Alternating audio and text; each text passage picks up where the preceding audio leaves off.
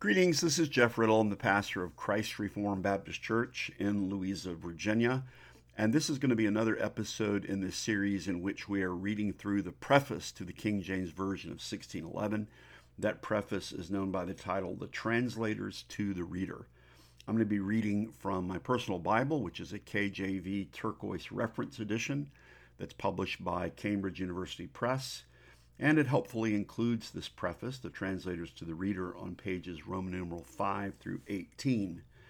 In this episode, we're going to be reading through section 10, which is titled The Speeches and Reasons, both of our brethren and, of our adversaries, against this work.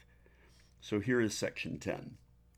Many men's mouths have been opened a good while, and yet are not stopped, with speeches about the translation so long in hand or rather perusals of translations made before, and ask what may be the reason, what the necessity of the employment. Hath the church been deceived, say they, all this while? Hath her sweet bread been mingled with leaven, her silver with dross, her wine with water, her milk with lime? Lacte gypsum male miscetur, saith Saint Irenee. We hoped that we had been in the right way, that we had been the oracles, that we had had the oracles of God delivered unto us, and that though all the world had cause to be offended and to complain, yet that we had none. Hath the nurse holden out the breast, and nothing but wind in it? Hath the bread been delivered by the fathers of the church, and the same proved to be lapidosus, as Seneca speaketh? What is it to handle the word of God deceitfully, if this be not?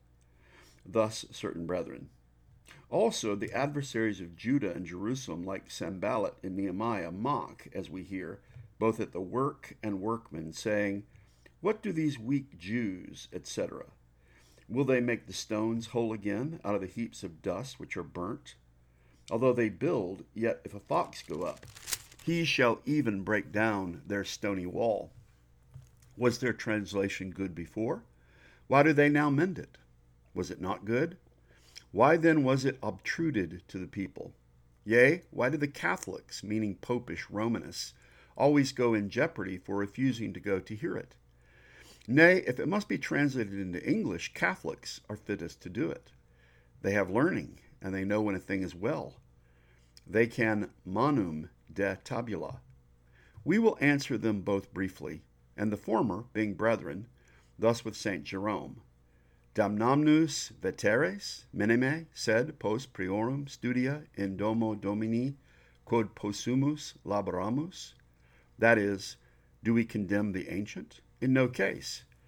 But after the endeavors of them that were before us, we take the best pains we can in the house of God.